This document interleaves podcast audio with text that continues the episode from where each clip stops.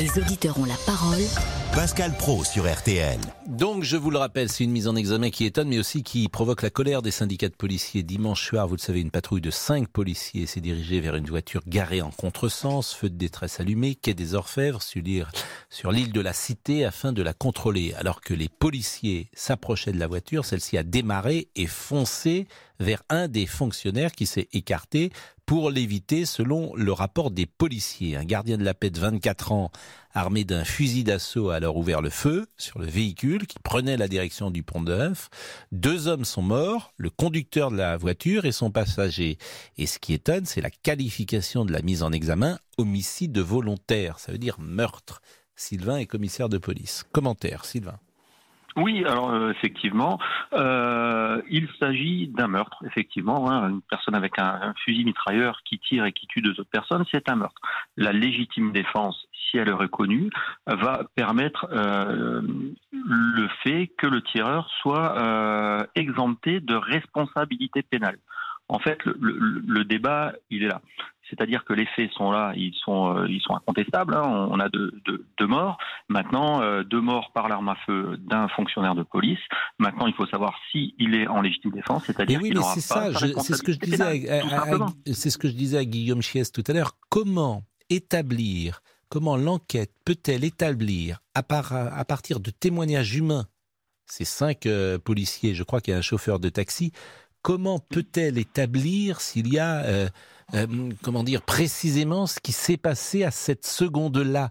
Les témoignages humains vont dire, bah oui, la voiture a foncé sur le policier, et le policier va dire, bah oui, je pense que ce que j'ai fait, ça a évité que 3 de mes collègues soient morts. C'est en tout cas ce que disait le syndicat Alliance. Réellement... Et une fois que ces témoignages sont dits, et ils le sont, je vois pas comment l'enquête peut conclure à autre chose. Mais l'enquête ne conduira à rien d'autre que ce qu'on sait déjà.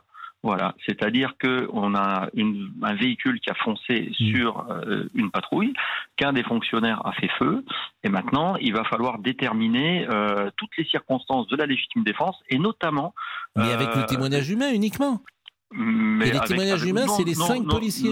Non, il y aura un peu plus que des témoignages humains, mais dans tous les cas, il y aura les impacts des balles, disait Guillaume Chiesse tout à l'heure. Ouais, complètement.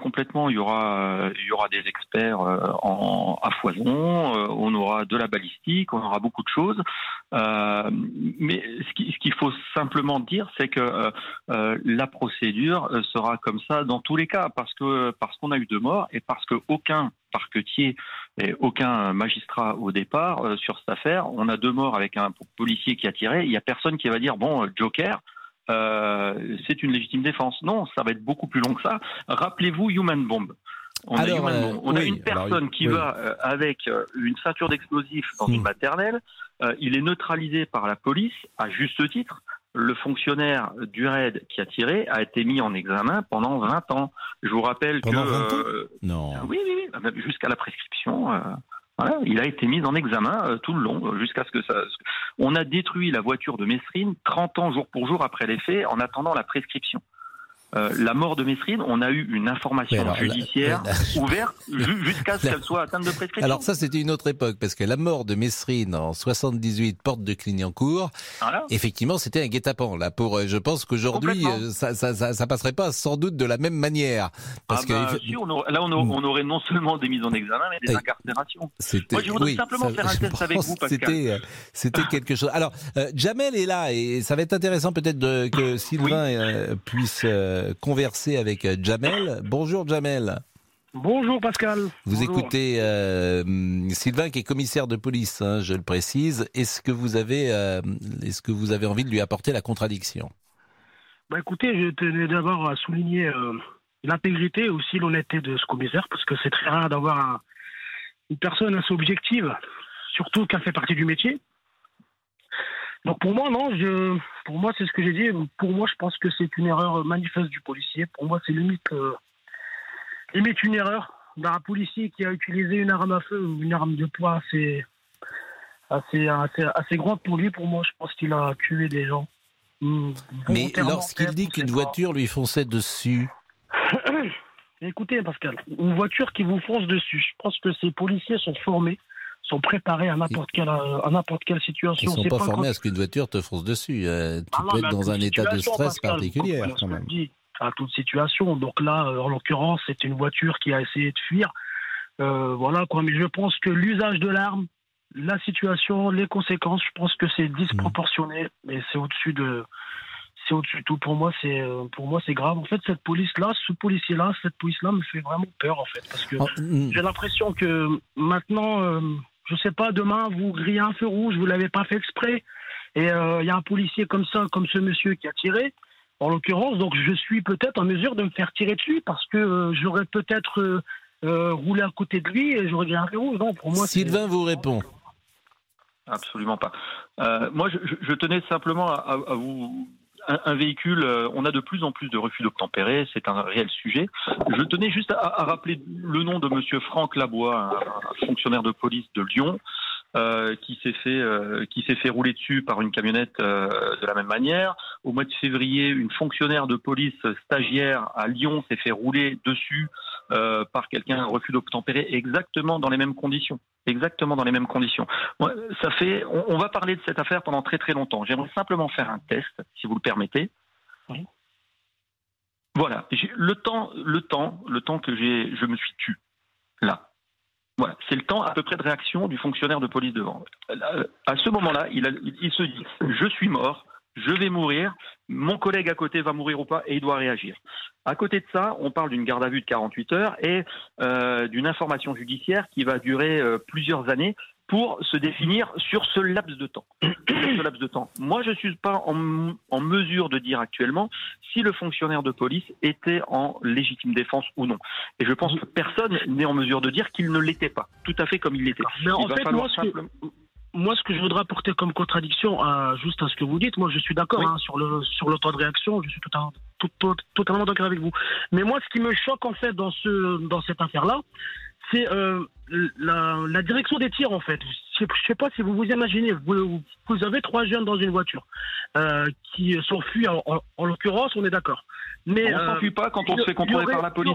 On ne s'enfuit pas. Il n'y aurait pas d'autre solution de tirer sur les roues, par exemple, ou sur quoi, ou sur peut-être prendre la plaque d'immatriculation, en l'occurrence, et faire des enquêtes en amont, que tirer à tout bas sur les pare-brises et tuer les gens quand même. Il y a quand même d'autres alternatives. Mais bien entendu, la première des choses,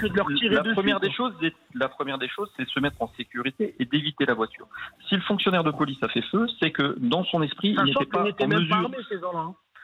Oui, mais ça on le sait. Vous savez, contre un véhicule lancé, on est devant, que les auteurs soient armés ou pas armés, quand on se fait rouler dessus, il n'y a pas besoin d'armes. Vous m'accorderez quand même que deux individus non armés dans un véhicule avec un policier, avec une arme... rappelez-vous le 14 juillet à Nice, monsieur. Le 14 juillet, c'est un peu le scénario d'un film, on dirait. Jamel, le 14 juillet à Nice, c'est une personne, un véhicule, le 14 juillet à Nice. Ça suffit. On va marquer une pause. Jamel, d'abord, c'est un drame et vous avez raison de le rappeler. C'est un drame pour ces deux jeunes gens, c'est un drame pour leur famille. Il y a effectivement, personnes qui sont mortes et c'est un drame. Il faut rappeler, parce que ce sont les faits, que ces deux jeunes gens étaient deux dealers qui étaient en train de vendre de la drogue ou du cannabis à un client qui avait pris place derrière, qui était donc à la place du passager derrière, et que ces deux jeunes gens sont très défavorablement connus des services de police. Ce qui, évidemment, n'enlève rien au drame absolu qu'ils ont vécu dimanche soir dernier et de leur famille, bien évidemment. Mais je vous donne tous les éléments qu'il faut connaître sur ce dossier. Il est 13h12, nous continuons la discussion ensemble, à tout de suite. Jusqu'à 14h30, les auditeurs ont la parole sur RTL. Avec Pascal Praud.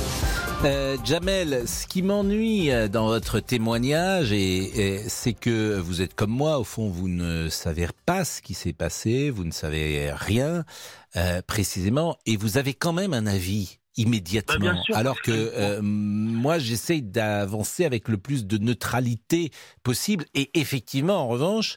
je mesure le stress que ce doit être pour un policier qui voit devant lui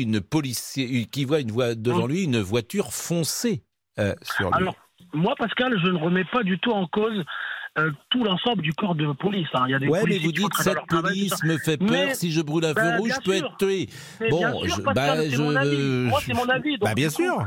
Mais il m'étonne. C'est mon avis, je l'expose. Donc après, certains le prendront peut-être du mauvais côté ou du bon. Moi, c'est mon avis. J'expose mon avis sur ce que j'ai vu et ce que j'ai entendu sur cette affaire-là. Pour moi, il n'y a pas eu lieu d'avoir utilisé cette arme de poing de guerre, limite, sur tirer des individus, même si ce n'est que vous dites ce sont des trafiquants ou il y a une transaction, là n'est pas la question. Derrière, comme vous dites, il y a un drame, il y a des familles derrière, il y a des familles, il y a des enfants. Donc moi, je juge la méthode. Je trouve la méthode excessivement exagérée pour ce type d'intervention. On arrive à 2 morts sur une suspicion, alors que je suis sûr qu'on peut arrêter ces individus. Vous dites suspicion, suspicion de quoi ? Bah, apparemment, c'est eux qui disent qu'ils étaient en train de dealer ou je ne sais pas quoi. Non, mais ils ne sont pas... Pardonnez-moi, ils ne sont pas morts parce qu'ils dealaient. Ils sont morts parce que il y aurait une voiture qui aurait foncé sur un policier. C'est cela qui a justifié la riposte. Ça restera à prouver, mais quoi qu'il en soit, même sur un véhicule en fuite, on est en France quand même, en 2022, il y a d'autres... Mais c'est pas un véhicule en fuite, Jamel, c'est un véhicule qui fonce sur vous, les mots ont un sens. Vous avez un policier qui doit réagir à l'instant et qui voit une voiture foncer sur lui. Et il a un temps de réaction. Je n'y étais pas, vous n'y étiez pas, c'est tout. Mais à l'instant T, je trouve la réaction de ce policier... pas du tout. Mais c'est là que je vous dis, qu'est-ce que vous en savez en fait? C'est ça qui m'étonne dans notre petite discussion. Qu'est-ce que vous en savez? Vous verrez bien qu'à la suite de l'affaire, déjà il y a la justice qui le condamne directement à un homicide volontaire et derrière on voit que... Bon après c'est le corps policier qui veut ça, il y a Alliance derrière qui veut manifester comme l'a dit votre intervenant précédent derrière, il y a une genre de solidarité, ça je comprends, c'est le métier qui veut ça. Mais on ne peut pas cautionner ce genre d'intervention aujourd'hui. Ça ne peut être que négatif pour la police. On peut surtout ne pas cautionner des gens qui n'obtempèrent pas et qui foncent sur des policiers, si vous me permettez. Pascal, moi je vous donne un exemple. Demain, il y en a un qui est alcoolisé, qui sort d'un bar ou je ne sais pas quoi, d'une discothèque, il y a un contrôle devant lui. Il ne se met pas à se contrôler, il fuit. Donc, le policier va sortir en danger et donc il va... Non, ça, c'est pas la même chose. Ça, c'est pas la même chose. C'est pas la même chose. Quelqu'un qui prend la fuite, vous lui tirez pas dessus, évidemment. Parce que là, on n'est pas dans la légitime défense. Mais je vous dis, je n'ai pas d'avis, moi, sur le fond. Hein. J'entends les 5 policiers, le rapport de police, et j'entends le chauffeur de taxi, qui est un des témoins. Pour le moment, c'est le seul qui a parlé, manifestement, et qui a témoigné, pour le moment, je le dis, d'une légitime défense. Bah écoutez, moi, je pense que cette affaire sera mise... elle va prendre du temps, comme l'a dit le commissaire, le premier intervenant. C'est une affaire qui va faire beaucoup de bruit. Mais forcément, parce qu'elle sera en plus, et c'est ça qui est terrible dans notre société, elle sera instrumentalisée par certains. Exactement, donc ça va être du rabattement politique pour d'autres. Et ça devient politique, donc c'est ça qui est très désagréable. Bien, on connaît, il y a beaucoup d'affaires actuellement où des policiers parfois ont été mis en examen, et c'est instrumentalisé. Il y a même des affaires qui durent, je pense à l'affaire Traoré, depuis de nombreuses années. Exactement, et je tiens moi à préciser que j'ai des amis policiers qui sont toujours en activité, qui font formidablement bien leur travail. Je ne mets pas du tout en cause la difficulté de ce métier, parce que c'est des gens qui sont... qui ont un métier très difficile, comme vous l'avez souligné, qui ont des vies de famille souvent limitées par rapport à ce métier-là, c'est beaucoup de contraintes. Mais pour moi, là, concrètement et sincèrement, je pense... Sylvain, qui est commissaire de police, je lui donne la parole pour conclure sur cet échange. Alors pour conclure, effectivement, on parle d'un drame pour 2 victimes, mais... même si ça va être peut-être dur à entendre pour certains, moi j'ai une pensée émue pour mon collègue. Qui ne fait que son travail, qui s'est senti en danger. Et là, l'institution policière a un devoir, c'est de soutenir ce collègue également. Soutenir ce collègue parce qu'il est mis en examen, mais bizarrement il est mis en examen, mais il a le droit de continuer à exercer dans des conditions un peu particulières. Mais oui, parce qu'il doit quitter Paris. Oui, bah, c'est normal. Enfin, normal. C'est le trouble à l'ordre public qu'a créé et l'émoi qu'a créé cette affaire. Donc, moi, je suis déjà content que ce collègue ne soit pas purement et simplement radié par l'administration tout de suite. Donc, il va falloir soutenir ce collègue parce que ce collègue n'a fait que pour l'instant que le se défendre, c'est comme ça qu'il explique son geste, se défendre et défendre ses collègues. Pour rappel, Monsieur Guéant, qui était ministre de l'Intérieur, a eu sa défense payée par l'institution. Donc j'ose espérer que ce collègue pourra être défendu par et grâce à la police nationale, parce qu'il a agi dans l'exercice de ses fonctions.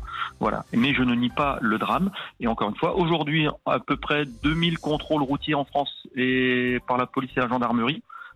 Toutes les personnes qui se sont arrêtées, vos auditeurs, qui ont donné leurs papiers, qui ont fait un sourire et qui sont partis, ne se sont pas fait tirer dessus. Ça, c'était une dernière des choses. Bah, merci beaucoup de cet échange, Jamel et Sylvain. C'est un sujet grave et je le répète, c'est un sujet dramatique puisque deux jeunes gens, deux familles sont aujourd'hui dans la peine. Il est 13h20, nous allons poursuivre... Les auditeurs ont la parole. Si vous voulez réagir sur ce sujet ou d'autres sujets, nous sommes ensemble jusqu'à 14h30. Pascal Praud. Les auditeurs ont la parole sur RTL. Laurent Tessier. Et les automobilistes vont avoir la parole dans quelques minutes. Faut-il arrêter de sanctionner les petits excès de vitesse ? Je vais vite, je m'entraîne à ne pas perdre une seconde. Près de 6 contraventions sur 10 concernent des excès de moins de 5 km/h selon le ministère de l'Intérieur. En 2020 par exemple, cela représentait plus de 7,2 millions de contraventions. Alors les automobilistes sont-ils de vraies vaches à l'aise, vraiment de la sécurité ou de la rentabilité ? Pierre Chasserey, le délégué général de l'association 40 millions d'automobilistes, sera en ligne avec nous dans quelques instants. Et un seul numéro pour réagir, pour nous donner votre avis, 3210 3210 sur votre téléphone. Nous continuons évidemment cette mise en examen pour homicide volontaire de ce policier. Nous sommes avec Philippe. Bonjour Philippe. Bonjour Pascal Praud. Eh bien, écoutez, je suis très content de vous avoir au téléphone parce que je vous écoute tous les jours.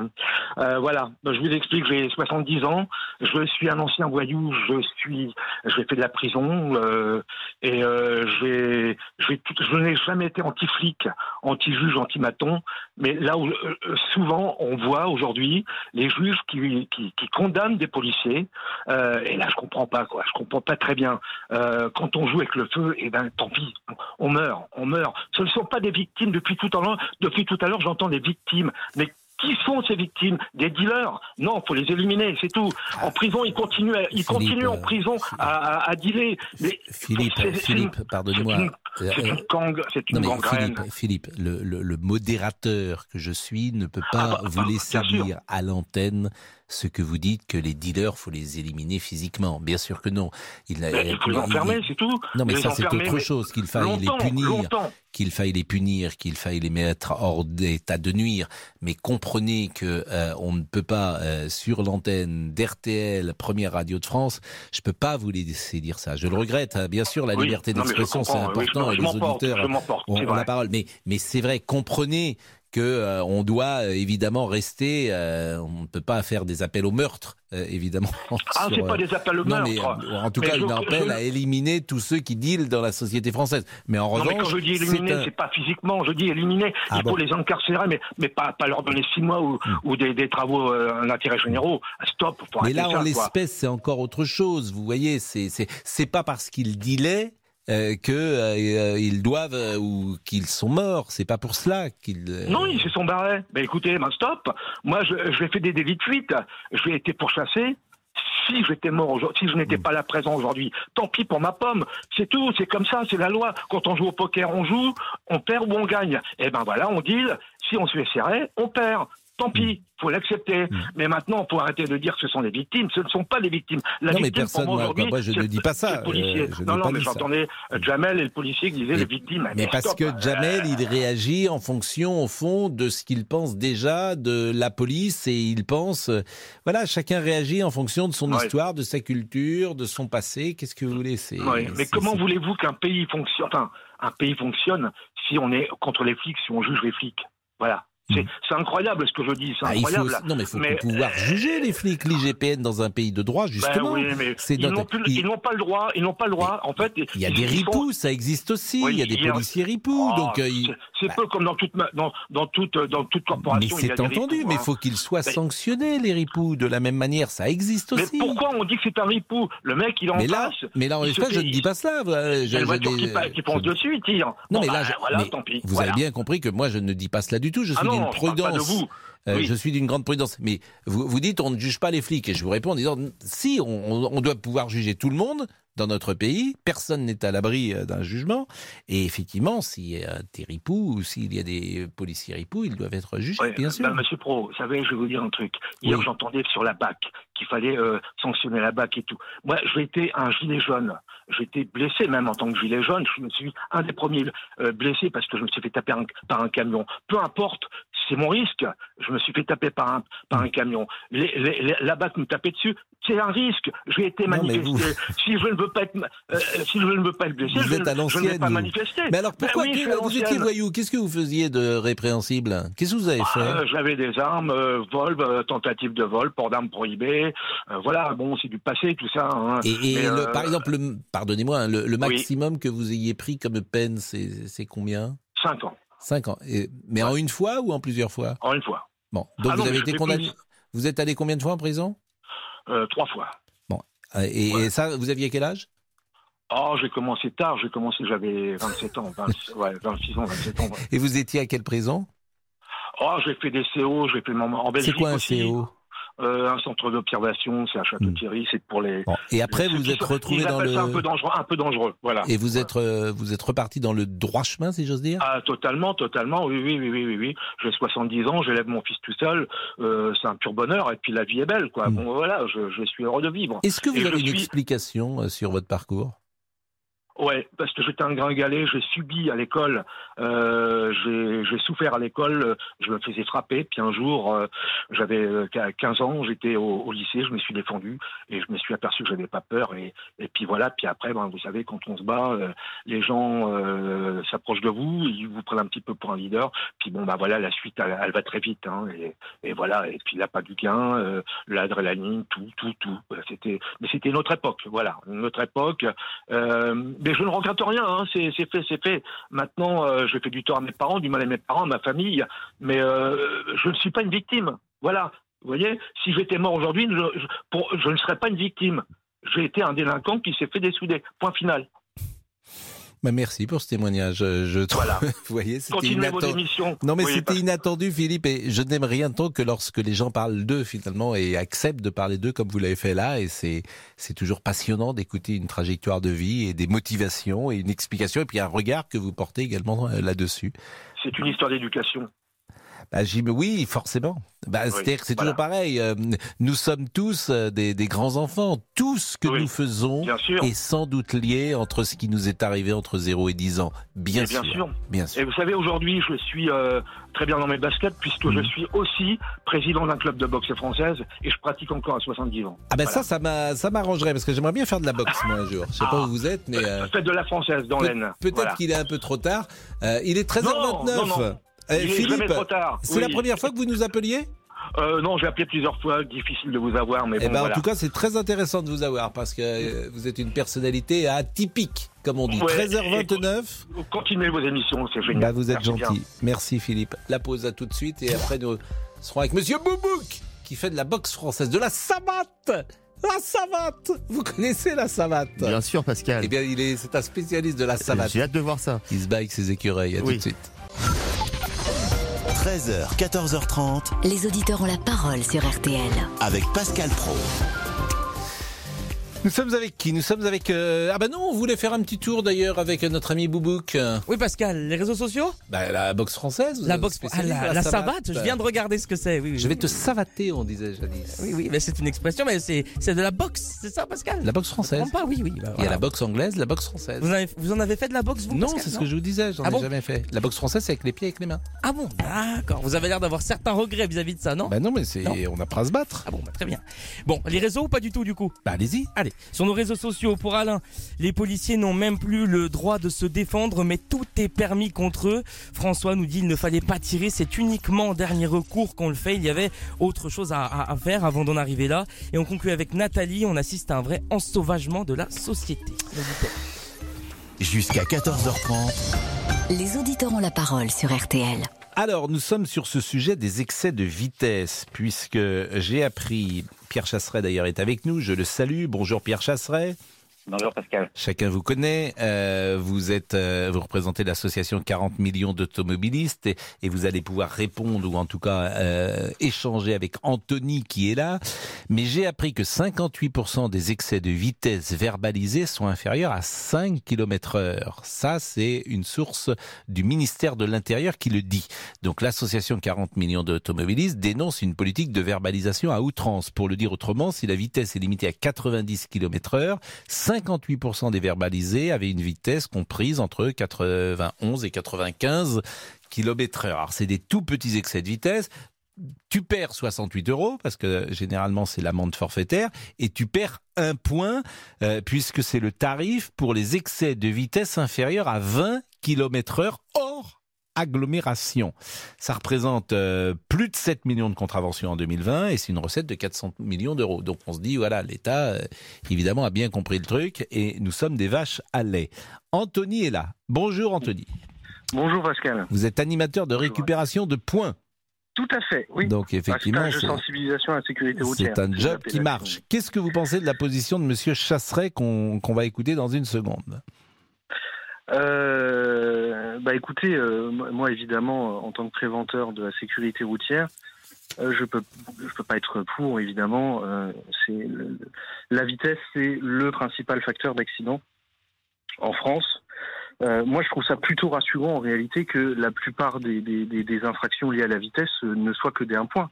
Ça signifie non mais vous ne comprenez réalité... pas, comme 58% des excès de vitesse verbalisés sont inférieurs à 5 km/h, ce qu'on réclamerait, et moi je pourrais me retrouver là-dedans, c'est que précisément, on n'enlève pas 1 point sur ces petites erreurs d'inattention. Vous dites vitesse, mais c'est parce que en plus il y a du changement parfois lorsque vous conduisez, parfois vous passez de 70 à 80 à 90, vous n'êtes pas forcément toujours attentif, vous arrivez lorsque vous longez une grande ville sur l'autoroute, sur la 11 notamment ou sur la 10, vous traversez Tours et alors il y a 3 ou 4 radars et on passe de 110 à 90 à 70 à 60, j'en parle en phénomène de cause, je me suis fait avoir au moins 3 ou 4 fois alors que je suis plutôt attentif.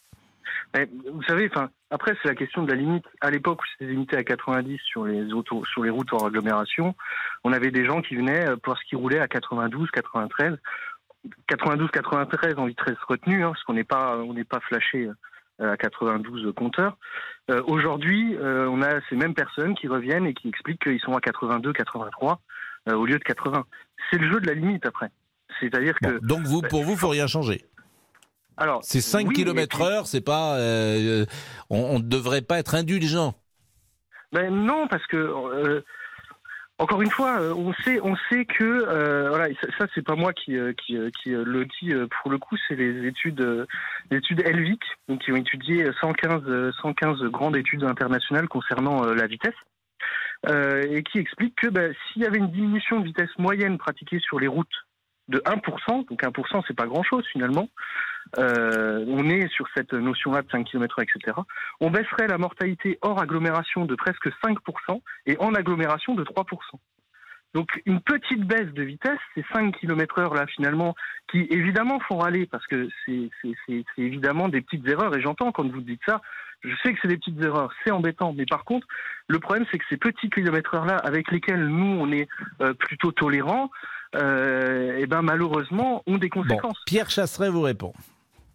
Ça va être rapide. En fait, monsieur, il est en train de défendre son job, hein. Si demain, il y a moins de Français qui perdent des points sur leur permis de conduire, il va ramasser moins d'argent. Donc, il fait partie de cette caste qui, aujourd'hui, va vouloir forcément que les Français perdent des points. Après, on va se comparer à l'international, parce que c'est bien beau de citer des études, mais le mieux, c'est de les connaître.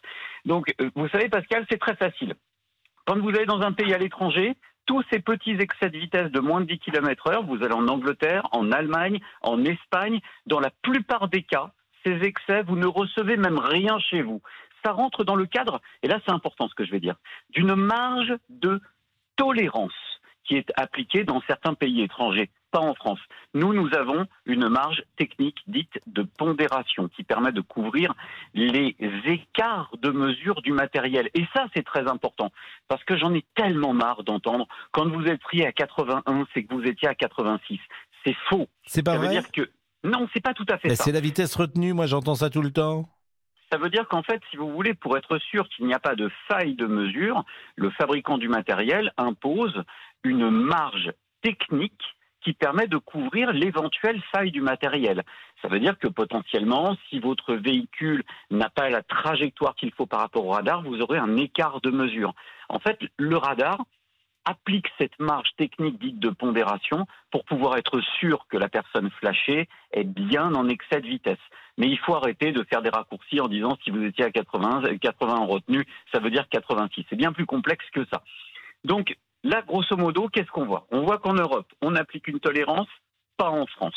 On voit qu'en Europe, on n'enlève pas de points ou on ne prend pas l'argent ou alors on prend une petite amende de manière très symbolique comme en Allemagne. Pas en France, on se fait matraquer. Et ensuite, on regarde les chiffres. 58% d'excès de moins de 5.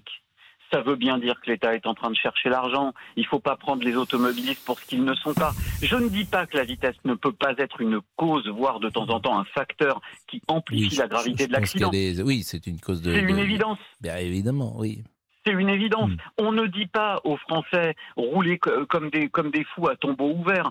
Ce que l'on dit à l'association 40 millions d'automobilistes, c'est appliquons un peu de tolérance, parce que tout système... Mais vous dites qu'en Europe, c'est pas comme ça. C'est-à-dire que quand vous faites une infraction au-delà de 5 km/h, on ne vous retire pas des points, c'est cela? À moins de 10 km/h, par exemple, en Angleterre, vous ne recevez absolument rien, vous entrez dans le cadre de la marge de tolérance. Alors à ce jour-là, oui, d'accord, mais bon, d'accord. Et l'Angleterre est le numéro 1 de la sécurité routière. Alors, la marge de tolérance, elle est de 10%, effectivement. Donc tout le monde doit être à 100, voilà, au lieu d'être à 90, c'est à 100. Mais non, parce qu'en fait, c'est pas pour autant que les automobilistes font n'importe quoi. Vous le savez bien. Ça se passe comme ça. Vous savez Pascal, peut-être, ça se passe comme ça. Mais pas les automobilistes. Mais les régulateurs, je vais vous dire, moi je suis sur l'autoroute, j'ai un régulateur de vitesse, je suis à 136 ou 137 tout le temps. Quand il n'y a personne, je me mets, je mets 135. Comment ? Je vous le déconseille, parce que s'il y a une faille dans l'appareil de mesure, vous recevrez le PV, mon cher Pascal. 135, non. Je me dis, c'est pas méchant. Mais bon, quand il n'y a personne, vous savez, sur des autoroutes, parfois, je croise personne. Donc, pour conclure, ce qu'il faut, Pascal... Et si je savais qu'il y avait 10%, je serais sans doute à 138. Mais non, même pas. Ce qu'il faut, c'est appliquer un petit peu de marge de tolérance de manière à ne pas prendre les excès de vitesse qui sont involontaires. Voilà. Merci Pierre Chasserey. Vous êtes... Et puis arrêtez de placer les radars en bas de la descente ou cacher derrière des fourrés, par exemple. Vous avez combien de points, vous, Pierre Chasserey ? Écoutez, j'ai mes 12 points. Ah bon. Et vous avez combien de points, monsieur ? Toujours 12. Toujours 12. Vous avez, alors évidemment, monsieur Boubou, que vous avez tous vos points, mais si vous ne produisez pas. Oui, c'est ça, Pascal, mais c'est ma maman qui les perd à ma place, sinon. Oui. Bien sûr. Et monsieur Laurent Tessier, il a tous ses points ? Monsieur Laurent Tessier travaille. Ce qui est curieux, Pierre, c'est que moi, je récupère maintenant des points. Je vais avoir plus que 12 parce que je récupère des points pour des infractions que j'ai fait il y a 10 ans. Vous ne pouvez pas récupérer plus de 12, ça reste bloqué. Je suis d'accord, mais on récupère ces points. Par exemple, je reçois parfois une note me disant que j'ai été flashé il y a 10 ans. Donc en 2012, j'avais perdu 2 points ce jour-là. Et hop, je récupère mes 2 points que j'ai perdus en 2012. C'est normal ? Alors en fait, c'est une mécanique qui fait que vous récupérez vos points à partir d'un certain moment si vous n'avez pas commis d'infraction entre-temps. Ça peut aller d'une récupération rapide... Ah non, mais ça, c'est le 1 point, mais quoi qu'il arrive, on récupère les points qu'on a pris il y a 10 ans. Quoi qu'il arrive. Même si on a fait une infraction entre-temps, en 10 ans, on fait une infraction. Sauf si entre-temps, vous avez perdu votre permis, auquel cas, là, par contre, ça sera compliqué. Ah bah oui, mais là, je ne perds pas mon permis. Moi, je vais pas très vite, moi, sur les routes. Je respecte, de toute façon, à Paris, on peut pas rouler vite, et puis sur l'autoroute, on gagne 10 minutes, 5 minutes, enfin, ça n'a pas de sens de rouler vite. On a eu cette conversation 25 fois à Pierre Chasserey. Soyons prudents sur la route. Voilà. Il est 13h41. On va être avec Vincent dans une seconde. À tout de suite. Jusqu'à 14h30. Les auditeurs ont la parole sur RTL. Avec Pascal Praud. Laurent Tessier. Faut-il arrêter de sanctionner les petits excès de vitesse, ceux de moins de 5 km/h ? C'est le sujet qui fait réagir au 32-10. Et on a démarré le débat il y a quelques instants avec Pierre Chasserey, le délégué général de 40 millions d'automobilistes, et Anthony. Moi, évidemment, en tant que préventeur de la sécurité routière, je ne peux pas être pour, évidemment. La vitesse, c'est le principal facteur d'accident en France. Bon, ben monsieur, il est en train de défendre son job. Hein. Si demain, il y a moins de Français qui perdent des points sur leur permis de conduire, il va ramasser moins d'argent. Donc, il fait partie de cette caste. Près de 6 contraventions sur 10 concernent des excès de moins de 5 km/h. Je vous le rappelle, selon le ministère de l'Intérieur, est-ce vraiment de la sécurité ou de la rentabilité ? 3210, 3210.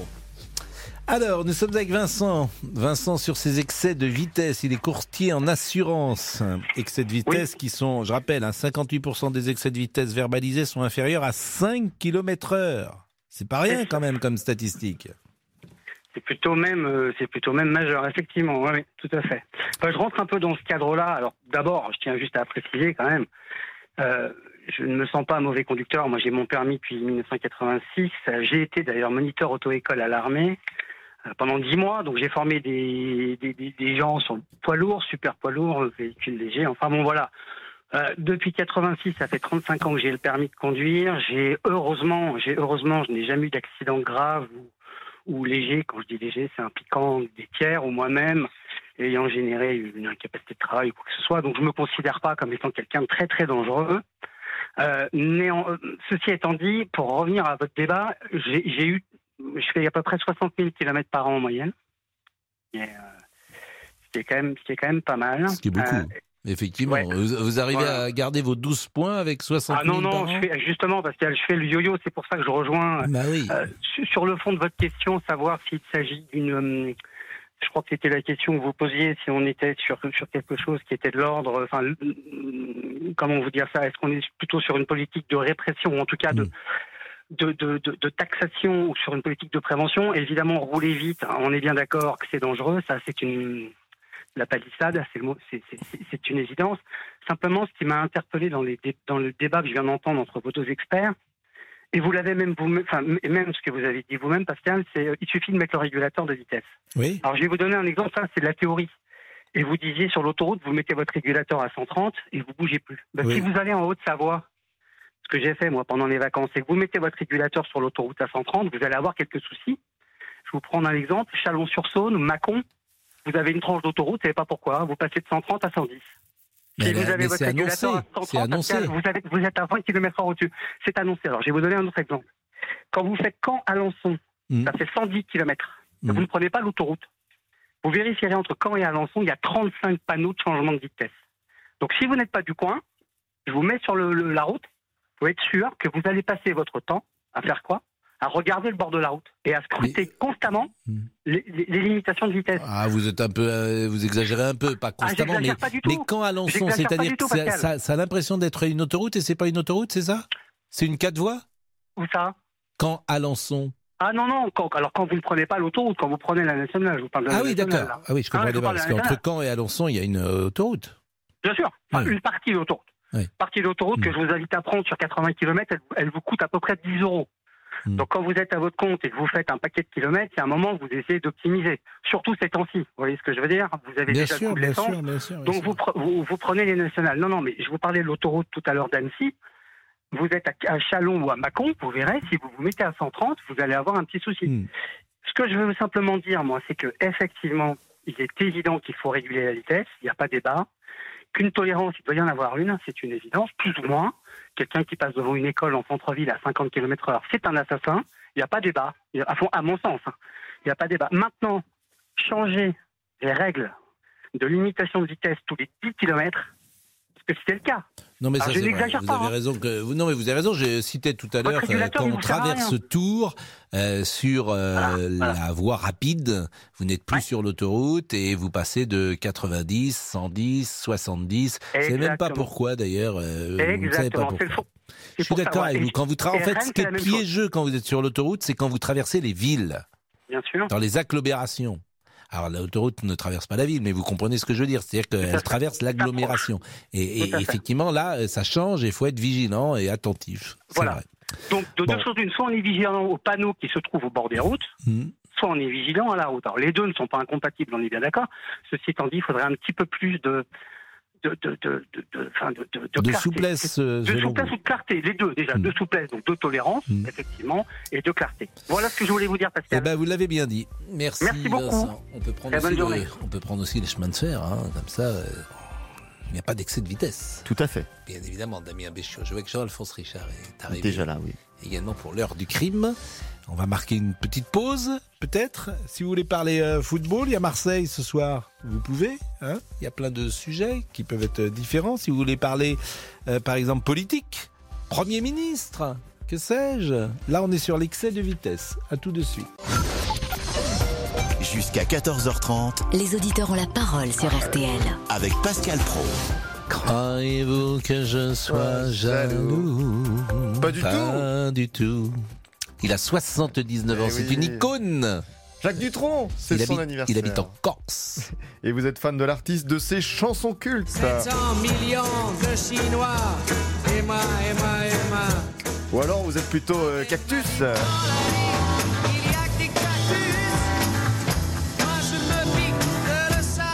Vous êtes plutôt romantique. Je me lévis de ces castels. Je me lévis de ces régions. Il est 5h, Paris s'éveille, l'opportuniste que de tubes. Que je sois jaloux. Pas du tout, pas du tout. Moi, j'ai un piège à fille, un piège tabou. Parlez-nous de Jacques Dutronc, 32-10. Et il y a le comédien aussi, Dutronc, Violette et François. C'est un comédien formidable, Jacques Dutronc. Il a joué chez Chabrol, il a joué chez Chocolat. Il y a plein de. Il a vraiment une palette et il a quelque chose d'incroyablement séduisant, c'est la désinvolture. D'abord, il est beau. Ça plaît, ça. Ben, la désinvolture avec le cigare, les Ray-Ban. Tu vois, c'est la classe. Donc, on pourra parler de Jacques Dutronc, qui est en tournée avec son fils. Exact. Son fils qui est sympa comme tout, d'ailleurs moi je le connais pas mais il a l'air tellement gentil et sympa son fils. Tony est avec nous pour parler des excès de vitesse, bonjour. Bonjour. Bonjour Tony, comment allez-vous? Bonjour. Vous étiez policier pendant 10 ans. Oui, je fais 10 ans dans le 17e arrondissement. Oui. Et c'est vrai que moi je verbalisais les excès de vitesse, les feux rouges et tout ça. Et c'est vrai que la plupart des contrevenants faisaient des tout petits excès de vitesse. Donc mon jugement disait que je laissais passer puisque c'était 1, 2, c'était rien quoi. En ville, je veux dire, en plus c'était des lignes droites, il y avait rien, pas de danger, pas d'école, rien du tout. Par contre, en étant à l'intérieur, forcément, je me suis bien aperçu que tous les chauffeurs, tous les chauffeurs de véhicules quels qu'ils soient, sont de toute façon des vaches à lait. C'est une taxe déguisée. En fait, tous les PV sont des taxes déguisées. Point barre. C'est vrai, alors on parle même pas là du stationnement à Paris, on est à 6, 7 euros, 8 euros de l'heure, je sais pas si les gens se rendent compte parfois de l'heure, de c'est plus cher qu'un parking. Ouais, tout à fait, oui. Bon, mais sur le fond, parce que c'est ça qui nous intéresse, est-ce que vous trouvez que ces excès de vitesse inférieurs à moins de 5 km/h devraient avoir une tolérance? En Angleterre, c'est Pierre Chasserey dit qu'il y a tolérance, il y a 10% de tolérance, donc c'est limité à 90, mais en gros jusqu'à 100, t'es jamais verbalisé, et tu perds pas de points. Quel est votre sentiment ? Moi, je pense qu'on devrait, de toute façon, il devrait y avoir une tolérance, puisque la majorité des PV dressés, en gros, sont que des tout petits dépassements de vitesse. Par contre, voilà, à partir du moment où ça dépasse 5-6 km/h, il y a pas photo, c'est verbalisation directement. Mais bon, des fois, même moi-même, je me fais verbaliser parce que je dépasse de 2 km/h, 3 km/h. Donc c'est vrai que ça, c'est quand même rageant. Après, je ne peux pas m'empêcher de me dire que de toute façon, ça ne sera jamais levé, puisque de toute façon, c'est une manne financière. Donc, une fois qu'on a dit ça, on a tout dit. Effectivement, Tony. Vous n'êtes plus policier aujourd'hui ? Non, j'ai arrêté parce que justement, je voulais réagir au sujet d'avant, puisque j'ai vu, moi, la violence monter pendant une dizaine d'années contre les forces de l'ordre, mais je dis violence, c'est violence verbale et violence physique. Oui. Et au bout de 10 ans, j'ai raccroché l'uniforme, je suis parti parce que je supportais plus cette violence journalière que la police vit. Et quand je suis parti, j'ai quitté l'AVP. Un collègue, un mois après, s'est fait renverser. Donc, vous voyez, ça a ses raccords malheureusement avec d'autres personnes qui ont pu avoir des accidents. Et un deuxième collègue s'est fait poignarder lors d'un contrôle. Donc, si vous voulez, aujourd'hui, moi, quand j'entends tout ce que j'entends sur vos ondes, des fois, je me dis, il faut que les gens puissent se mettre à la place des policiers aussi, puisque tous les jours, se faire cracher dessus, insulter et maltraiter, puisque c'est le cas, faut pas se leurrer. Moi, perso, je trouve que les policiers ont de plus en plus de mal à se défendre. Aujourd'hui, même quand un policier est dans son bon droit, automatiquement il est écarté, puisque tout de suite on en fait tout de suite comme un agresseur, et en fait la plupart du temps c'est une victime.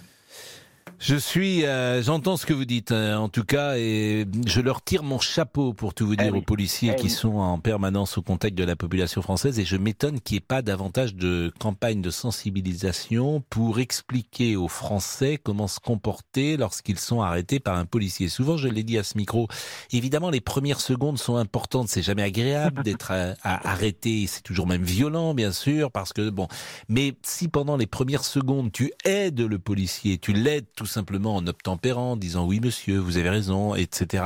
Si tu as une attitude convenable de pas le prendre de haut et de ça, il me semble que quand tu gagnes ces premières minutes de courtoisie, après les choses vont se mettre en place plus naturellement. Mais on sait bien que les premières secondes, il y a une intervention forte et effectivement le policier il intervient rudement, ce qui est bien normal. Il est dans son job. Je vais rebondir sur ce que vous disiez. Moi, la majorité des contrevenants que j'ai pu verbaliser ont été tout le temps parce qu'il y avait des outrages, parce que les premières secondes se passaient tout de suite très très mal. Bah, bien sûr. Et des gens qui avaient justement fait une infraction quand même pas forcément très grave, mais bon, qui méritaient un PV, on est très clair, étaient tellement, comme vous disiez, dans la bienveillance, nous laisser travailler correctement. Ça se passait très bien. Mais et j'ai toujours remarqué ça, c'est-à-dire que si tu es sympa immédiatement, il y a les policiers se font tellement insulter qu'ils sont plutôt contents de rencontrer quelqu'un de courtois. Et j'ai toujours été frappé de ça. Donc, mais c'est une question d'attitude là aussi. Si tu prends les gens pour des imbéciles et que tu les prends de haut, évidemment, ça peut pas bien aller. Monsieur Boubou qui est là. Monsieur Boubou qui a été.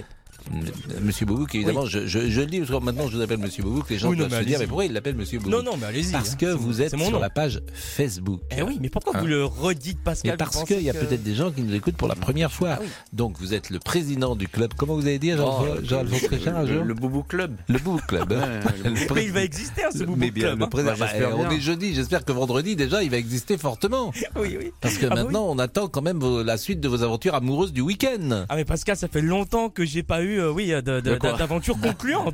Non, c'est quoi Monsieur Boubou là, une aventure concluante. Écoutez ça, c'est l'intimité de Monsieur Boubou. Un bisou, non, c'est pas un ça. Un bisou. Voilà. Oui. Ah ben on va écouter Carlos qui chante Big Bisou. Big Bisou. Vous savez que les gens m'appellent Monsieur Boubou aussi. Monsieur Boubou. Boubou. Oui. Monsieur Boubou. Oui. Je vous jure que c'est vrai. Parce que... Madame Bou. C'est comme vous savez dans le film de comment s'appelle ce film là. Ah bah oui. C'est précis. De Christian Clavier où Jacques Villeret joue Madame Bou. J'ai bien connu. Ah bah voilà. Ça doit être pour ça. Merci. Ah bah je l'attends. De plus près. Sur la joue. Bisous.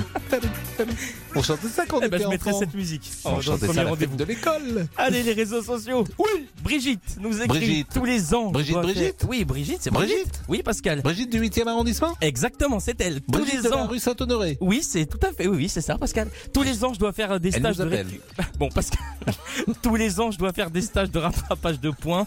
J'en ai marre, nous dit-elle. Oui, ah mais il faut y aller dans les. Nous écrit un excès de 5 km/h, ou de 50, c'est exactement pareil. Il faut simplement respecter la loi. Voilà. Alors ça, c'est un endroit merveilleux. Il faut, quoi qu'il arrive, y aller. Le stage de rattrapage de points, déjà, il y a 25 personnes, il y a 24 hommes. Donc comme ça, je l'ai fait, je crois, une fois. Il y a 24 bons hommes, si vous voulez, et qui, au fond, n'ont envie de rien changer de leur conduite. Donc ils sont là, gentiment, à écouter, et dès qu'ils sortiront, ils ne retiendront rien de ce qu'on leur aura dit pendant 48 heures. Jean-Alphonse. C'est cher en plus le rattrapage de points, je crois que ça 130, coûte 130, 140, 150, un truc comme ça. Ouais, à l'heure, vous voulez dire 140 à l'heure. Ouais. Non, c'est 140 €, oui, bien sûr. Mon alors Pascal, l'heure du crime, Pascal Praud, mourir peut attendre. Ça c'est quoi, c'est un James Bond. Ben oui, c'est le dernier James Bond, c'est le titre du dernier James Bond. Eh bien, pour cet espion français dont je vais vous parler, ex-espion Daniel Forestier, eh bien la mort n'a pas attendu, puisque au printemps 2019, il a reçu 5 balles dans le corps. 3 ans après, on s'interroge toujours sur cette exécution. Est-ce qu'il a été trop bavard, Daniel Forestier? Et qui connaissait-il? Qui fréquentait-il? Cet ancien espion qui connaissait vraiment tout le monde et qui était d'ailleurs cité dans une autre histoire assez trouble. Mais voilà, on va faire le point aujourd'hui dans l'heure du crime, parce que l'enquête est toujours en cours et l'enquête est peut-être en train de rebondir. Dangereusement Vôtre, c'était aussi le titre d'un James Bond, vous voyez. Et donc tous ces titres-là. Avec qui? Alors Dangereusement Vôtre, ça doit être les années 80, fin des années 80 ou 90, je sais pas, mais voilà. Dites-moi, je salue Pascal Normand qui est en train de nous écouter. En fait, c'est 259 € le stage. Ah, quand même, ça a augmenté. Exactement. Donc, on va l'appeler, tiens, Pascal Normand, parce qu'il travaille pour RTL de temps en temps, régulièrement. Il est avec l'ami Julien Courbet. Il vient de faire un stage, figurez-vous. Il vient de faire un stage pour récupérer ses points. Donc, il va peut-être nous dire comment ça se passe. Appelons-le. À tout de suite. Jusqu'à 14h30. Les auditeurs ont la parole sur RTL avec Pascal Praud. C'était l'avant-guerre, parfum de naguère, en couleur sépia ou noir et blanc. J'ai voulu vous faire écouter cette chanson de Dutronc pour 2 raisons. D'abord parce qu'elle est peu connue. La balade du bon et des méchants. C'est la bande originale d'un film de Claude Lelouch. Et savez-vous qui a écrit ces paroles? Dis, est-ce que tu m'aimes? Bien sûr que je t'aime. Et bien celui qui a écrit ces paroles, c'est une grande voix d'RTL, puisque c'était Philippe Labro, qui aura à peu près tout fait dans sa vie, dirigé RTL, écrit des livres, écrit des films, dirigé des médias, et qui a écrit pour Johnny Hallyday des chansons, et qui a écrit ces paroles pour ce Jacques Dutronc, qui a aujourd'hui 79 ans, et c'est pourquoi nous parlons de Jacques Dutronc. On termine peut-être avec... on a terminé d'ailleurs avec les excès de vitesse, manifestement. On rendra hommage à Dutronc dans une seconde. Mais nous sommes avec Marie pour cette affaire de course et de promotion et de billets de réduction. Marie, bonjour. Oui, bonjour. Vous êtes maman de 4 enfants. Expliquez-nous comment vous faites pour faire des économies. Alors, pour faire des économies, il y a plein de choses à faire. D'abord, je piste les promotions. J'anticipe beaucoup. Je ne gaspille rien. Et je fais les soldes. Les coupons de promotion, je vous avoue que j'ai pas le temps d'aller sur Internet en chercher. Donc, je récupère... Parce que les coupons de promotion, on les retrouve sur Internet. Bah, c'est important de l'expliquer aux auditeurs. Oui, mais ça, moi, j'avoue que je ne le fais pas. D'accord. Ça, je ne le fais pas. Mais en revanche, toutes les promotions qu'il y a en magasin, tous les bons d'achat que je peux récupérer sur les catalogues ou sur les... en magasin, quand ils vous donnent des je les utilise au maximum. Voilà, j'anticipe beaucoup. Alors, par exemple, qu'est-ce que vous avez fait? Vous avez fait les courses ces derniers jours ou ces dernières heures? Je suis allée faire mes courses samedi. Donc, vous faites vous faites une fois vos courses par semaine? J'essaye. D'accord. Des fois 2, mais j'essaye. Donc là, c'est au supermarché, j'imagine? Je vais au supermarché. Est-ce que vous savez pour combien vous en avez eu de mémoire? De mémoire, là, j'en ai eu pour 160 €. D'accord. Et vous êtes une famille de combien de personnes? Alors, on est 4 enfants. Oui. Mais j'ai une problématique dans ma famille. J'ai une de mes filles qui est intolérante au gluten. Ah oui. Donc là... les prix, c'est une catastrophe. Oui, parce que c'est plus cher. Donc là, c'est très cher. Donc vous êtes 5 dans la famille? 6 avec votre compagnon. Donc là, c'est des courses pour la nourriture, mais c'est également pour tout. Et notamment, samedi, dans mes 160 €, il y avait des promotions de lessive, par exemple. Mmh. Donc j'ai pris des paquets de lessive. Il y avait des promotions de yaourt, donc j'ai pris des promotions de yaourt. Donc ça me fait de plus grosses quantités. C'est-à-dire ce que j'ai acheté la semaine dernière. dernière va dépasser largement la semaine. Vous êtes la ministre de l'économie de la famille, si j'ai bien compris. Exactement. Donc oui. Avec 4 enfants, oui. Peut-être que vous n'avez pas d'activité professionnelle en dehors de l'occupation de ces 4 enfants. Et si, je travaille à mi-temps. D'accord, bah, ça fait du boulot quand même. Ça fait du boulot. Ils ont quel âge, les 4 enfants? De quel âge à quel âge? J'ai des grands, ils sont tous grands maintenant. Ah bon, d'accord. Oui, ils sont tous grands. Oui, mais alors, c'est des bouches à nourrir et ça mange beaucoup les ados. Ça mange beaucoup, et puis il faut les habiller, et puis voilà. Vous les habillez où d'ailleurs? Supermarché alors, également? Pour les vêtements, non, pas obligé, mais pour les vêtements, je fais en systématique les soldes. Voilà. En plus, j'ai 2 filles, donc elles sont coquettes. Elles savent qu'elles vont s'acheter, on va acheter en solde et on anticipe. C'est ce que je disais au départ. Il faut beaucoup anticiper. Voilà. C'est-à-dire que, là maintenant elles sont grandes, mais quand elles étaient petites, par exemple, quand les enfants étaient petits, j'achetais des vêtements à l'avance, c'est-à-dire pour l'année d'après. Donc je n'étais jamais prise au dépourvu. Ah oui. Et on peut savoir, votre mari, dans quelle activité professionnelle il est? Alors, mon mari est maçon. D'accord. Il est à son compte? Il est salarié? Il est salarié. D'accord. Et je vais vous poser une question indiscrète, parce que je sens que vous êtes très économe et que vous surveillez cela de près. Est-ce qu'il vous arrive parfois d'être à découvert? Non. J'étais sûr de la réponse. J'étais absolument sûr de la réponse. C'est le début de la fin, entre guillemets. Mais oui, si on rentre dans le système de découvert, c'est terrible. Voilà. Bon. Donc, c'est votre mari qui vous fait entièrement confiance? C'est vous, la ministre de l'économie, qui gérez les comptes? Oui, si on attend après lui pour aller faire les courses.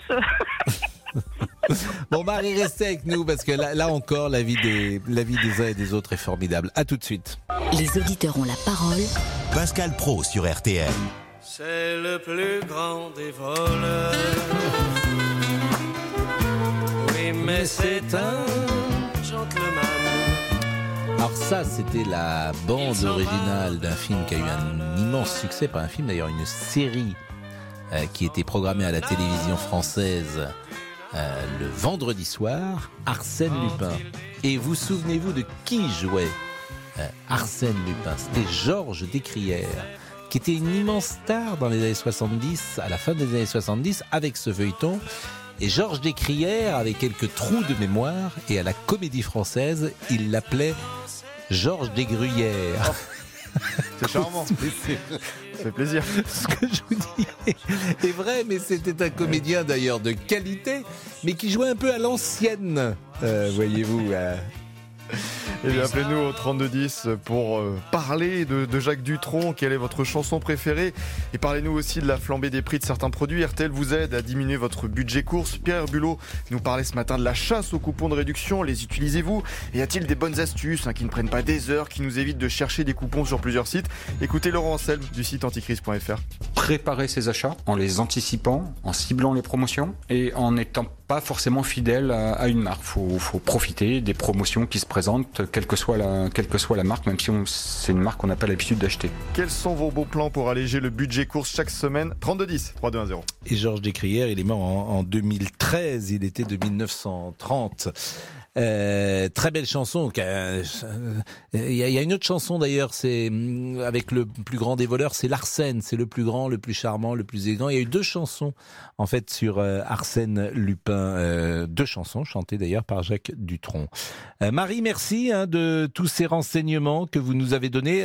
Simplement, les enfants, est-ce qu'ils ont appris avec vous, j'allais dire, à respecter l'argent? Je pense que oui. Oui. Et ils font attention de la même manière? Oui, de toute façon, on n'a pas le choix, et eux non plus. Non, mais je voulais aussi mettre l'accent surtout sur l'anti-gaspillage. Je ne gaspille rien. Même pas un morceau de pain. C'est-à-dire que il va me rester du pain, mais je vais faire du pain perdu, je vais faire des poudings. Ah ben c'est bon, le pain perdu. Voilà, attention. Mais c'est important. C'est vraiment important. Je ne fais pas de gaspillage. Il n'y a pas une chose qui rentre dans le caddie dont vous regardiez le prix? Et non. Après, c'est une habitude. Mais non, mais moi, vous devriez venir chez moi. Non, mais ce sont des habitudes. Ce sont des habitudes. Vous savez, moi, j'avais des parents qui étaient très, très modestes. Mmh. Et donc, on a été habitués comme ça, de petits. On n'avait vraiment pas le choix. Et voilà. Donc, après, c'est une éducation. C'est comme le gaspillage. Donc, par exemple, les gâteaux, les yaourts, vous prenez pas forcément de marque au supermarché. Vous prenez toujours le moins cher. Pas spécialement. Non. Mmh. Pas spécialement. Non, non, pas spécialement. Alors, en revanche, je fais très attention au rapport qualité-prix. Mmh. C'est-à-dire, ça aussi, c'est-à-dire que je fais très attention à ce que je mets dans mon caddie. Voilà, donc, c'est pour ça, je ne vais pas avoir le caddie peut-être le moins cher de France, mais en revanche, je vais avoir le caddie, le meilleur rapport qualité-prix qui doit être dans le tiercé gagnant, on va dire. Bon, bah, voilà. Qu'est-ce qu'il y a ce soir à dîner chez vous, Marie ? Ben, je ne sais pas encore. Ah bon? Non, j'ai pas encore. Non, j'ai pas encore décidé. Et vous faites la cuisine ce soir pour 6 personnes. Tout le monde se met à table à la même heure. C'est à l'ancienne, si j'ose dire. On essaye de faire au maximum, mais bon, des fois, y en a un qui rentre plus tard, voilà. Ouais, s'ils sont grands, effectivement. On essaye, voilà, c'est ça. Mais on essaye. Bon, Marie, je pense que c'est une famille unique que la vôtre. J'ai l'impression. Bah écoutez, on est pas mal. On s'engueule bien les jours d'élection, mais... Ah bon? Pourquoi vous vous engueulez? Vous votez pas tous pareil? Eh non, on vote pas tous pareil. Ah oui? Ah, ça c'est... Mais oui. entre enfants et parents? Eh oui. Bon, voilà. Non, en tout cas, on a la même vision on a la même vision, mais on n'a pas le même chemin pour y arriver. Voilà. Bon, Marie, il faut nous rappeler plus souvent. C'est la première fois que vous nous appeliez? Non, j'ai déjà appelé, mais je passe pas. Alors là, vous êtes passé, franchement, mais on n'a que des auditeurs nouveaux ces temps derniers qui sont formidables. Donc merci Marie. On vous fait des bisous parce que c'était vraiment agréable de parler avec vous. Écoutez, c'est gentil, merci. À bientôt. Il est 14h18, on parle de Jacques Dutronc. Jusqu'à 14h30, les auditeurs ont la parole sur RTL avec Pascal Praud. Toute ma vie, j'ai rêvé d'être une hôtesse de l'air. Toute ma vie, j'ai rêvé de voir le bas d'en haut. Toute ma vie, j'ai rêvé d'avoir... Il a 79 ans aujourd'hui et c'est une icône. Et elles ne sont pas si nombreuses en France. Acteur, chanteur, et puis personnage de la vie... avec des interventions iconoclastes, un peu à la manière de Gainsbourg. J'ai fait la vie à Varsovie, j'ai fait le mort à Baltimore, j'ai fait le rat à Canberra. On sent chez lui toujours une grande liberté, liberté d'agir, liberté de ton, liberté de vie. Chantal, bonjour, vous êtes dans le Calvados, est-ce que vous êtes une fan de Dutronc? Oui, bonjour Chantal, expliquez-nous pourquoi.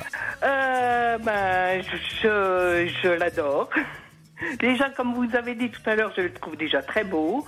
J'aime beaucoup son oui, comme vous dites, sa désinvolture. Il se prend pas au sérieux. Et je l'ai vu donc 4 fois en concert déjà. Et là, j'attends. J'ai déjà pris mon billet pour aller le voir avec son fils à Rouen. Et vous l'aimez depuis combien de temps En fait, vous avez parlé tout à l'heure du Gentleman Cambrioleur. J'aimais déjà cette chanson et la série. Donc, je regardais déjà cette série. Et je suis vraiment fan depuis que j'ai rencontré mon conjoint depuis 35 ans. Parce que c'est lui, surtout, qui m'a donné cette passion.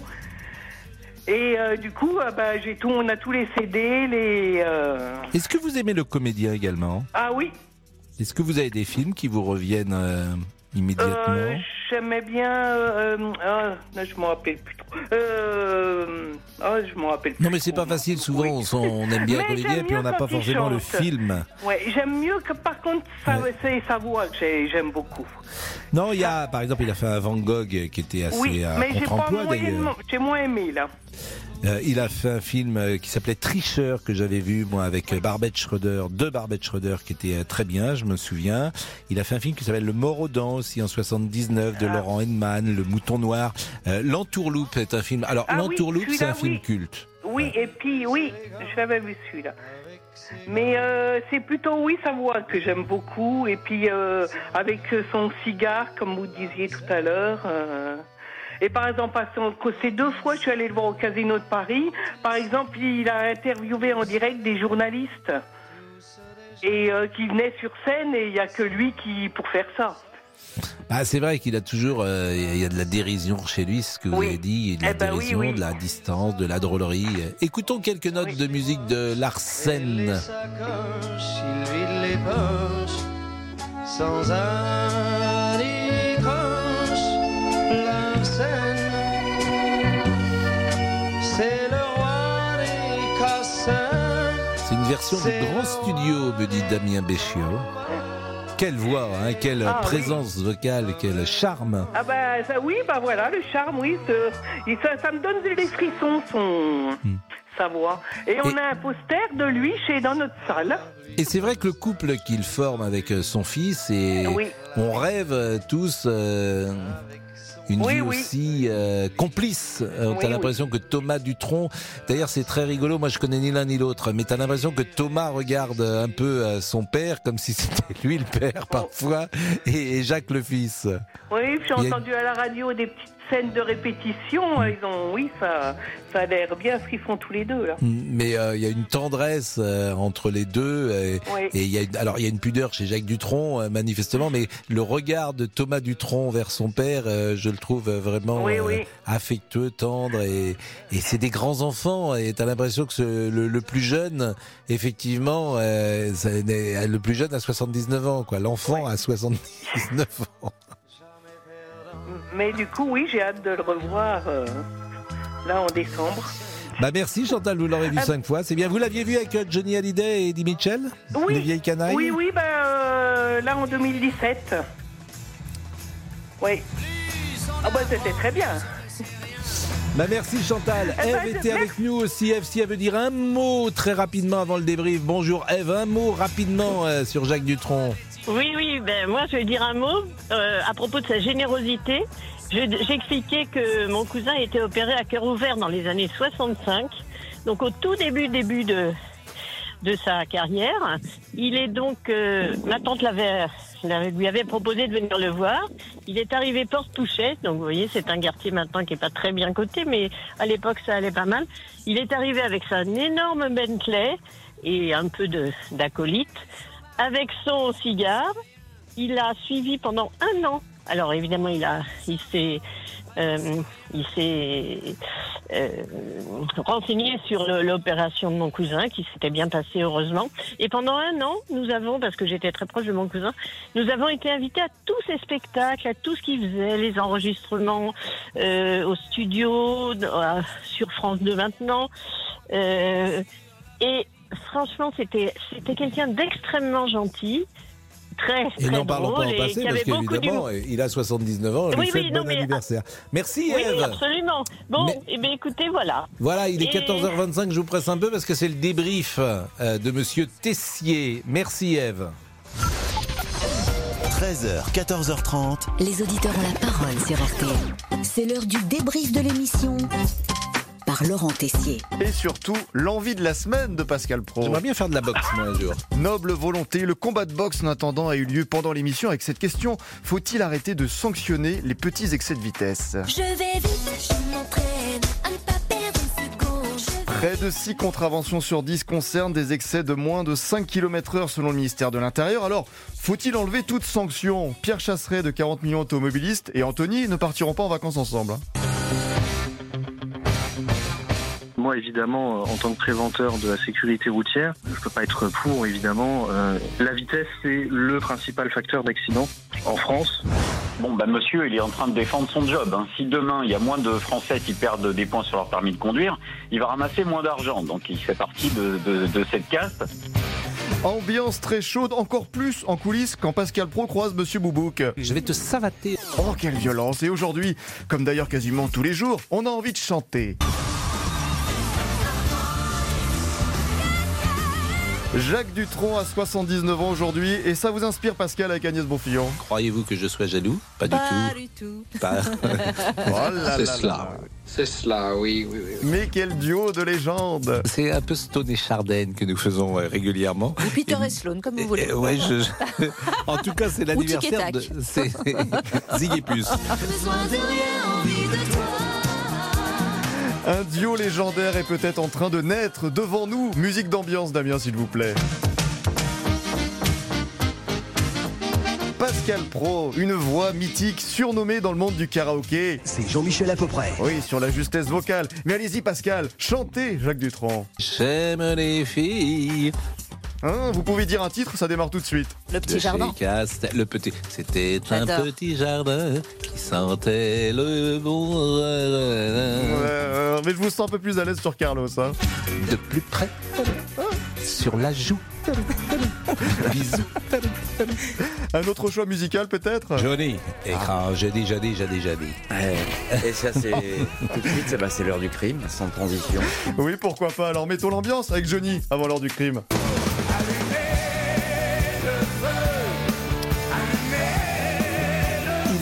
Dans le studio, il va allumer le feu. Le feu, c'est le surnom d'un revolver, hein, d'un pistolet. Ah, bien sûr. On appelle ça un feu. Ah, bien sûr. C'est une partie de notre éducation criminelle. Exactement. Une histoire d'espion aujourd'hui. Qui a tué et pourquoi Daniel Forestier? C'était il y a 3 ans. L'enquête continue. Et lui, c'était un vrai espion. Voilà. Mourir peut attendre. La mort pour lui n'a pas attendu. À tout de suite. Retrouvez tous nos podcasts sur l'appli RTL.